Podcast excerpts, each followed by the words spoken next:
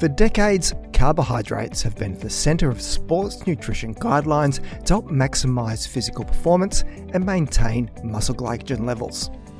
But interest in an alternative approach, that being very low carbohydrate ketogenic diets, has been growing for some time. With the dual aim of reducing body fat and enhancing the use of fat as a primary fuel source during exercise, there are plenty of glowing social media testimonials attesting to the benefits of this way of eating for athletes. But the research evidence for some years has been painting a very different and often opposing picture. And that's what I explore in today's podcast when I look at the findings of a recent systematic review on the topic of how the keto diet performs on exercise performance and body composition in athletes and trained individuals. Keto is the theme of today's podcast. So let's start by talking about what defines a keto diet. Here, you are talking about limiting carbohydrate intake to less than 50 grams per day. So that means for a normal diet that isn't low in calories, carbohydrates will contribute to less than 10% of the total energy of the diet. The remaining macronutrients come from fat, up to 80% of energy, and then, of course, the rest is made up of protein. The idea behind going so low with carbohydrates is to increase ketosis. Ketones are what our body can use as a fuel source when carbohydrate is in short supply. We make ketones from fat. You have ketones in your blood right now, but when you are in ketosis from going on a ketogenic diet, you have a lot more of them. And it is promoted ad nauseum by those advocating keto diets that being in ketosis means you're burning more fat. Just know you're being hoodwinked let me explain why. Yes, you're burning more fat, but get the image out of your head that is all coming from your body fat stores. It isn't. The extra fat burning seen on a keto diet is majorly augmented by all that extra fat you're eating in place of carbohydrates. In the end, it is the calorie deficit caused by following a restrictive diet that results in weight loss not any magical fat burning ability of ketosis.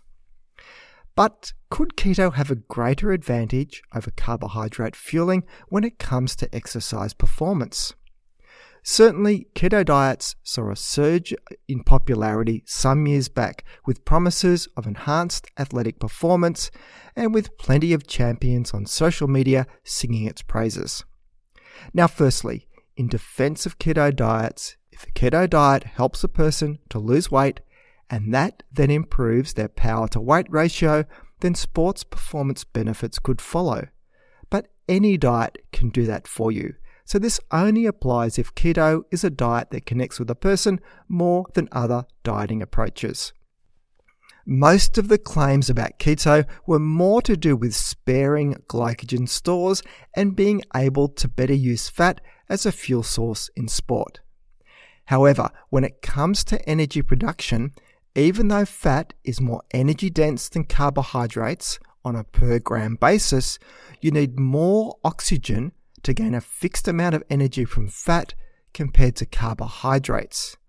So keto is fine for lower intensity steady state exercise, but for peak power output, this could be a detriment. And this is by no means academic speculation, as the research base looking at this has been building for some years.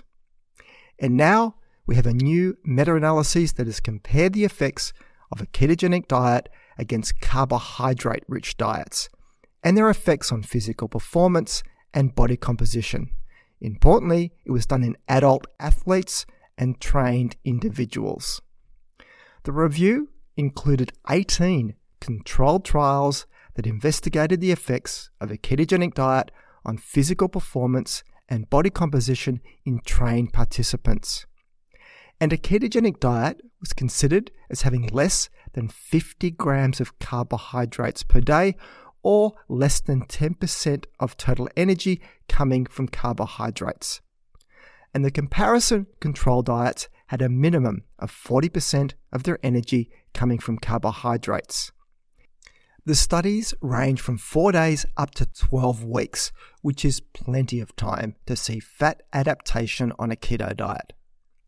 The outcomes looked at were endurance exercise performance, which was measured as average power output, one repetition maximum performance as a measure of strength, and finally, body composition changes. And I'll link to the study in the show notes. So, what did the review find? When compared to a standard diet that contained at least 40% of the energy coming from carbohydrates, the ketogenic diet was found wanting.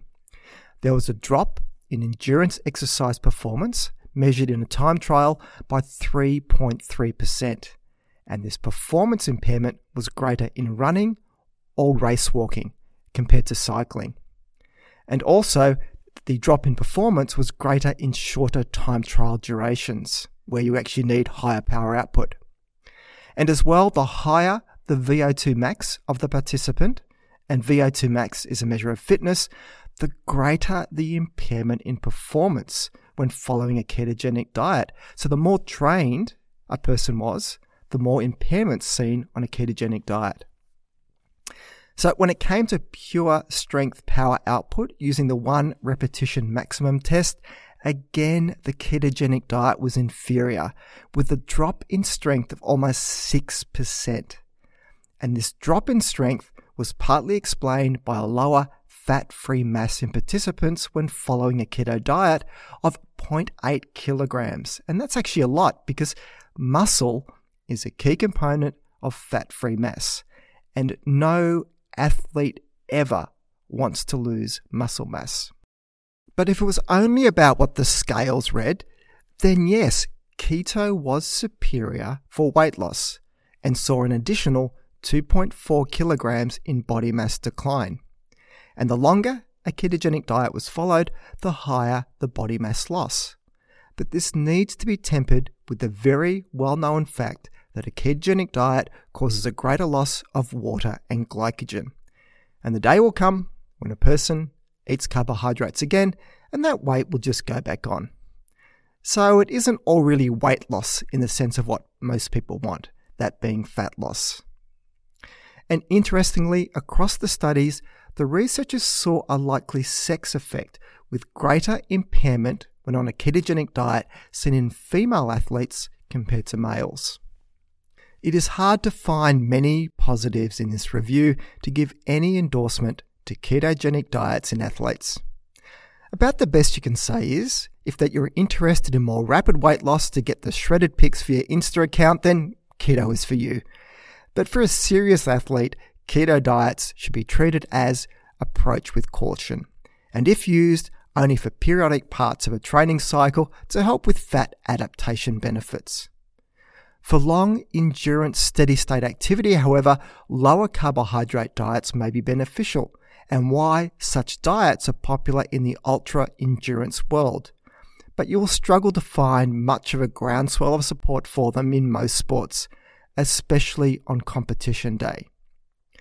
So there can be a place for keto as part of diet cycling and training, especially for endurance athletes, and maybe even used for weight loss.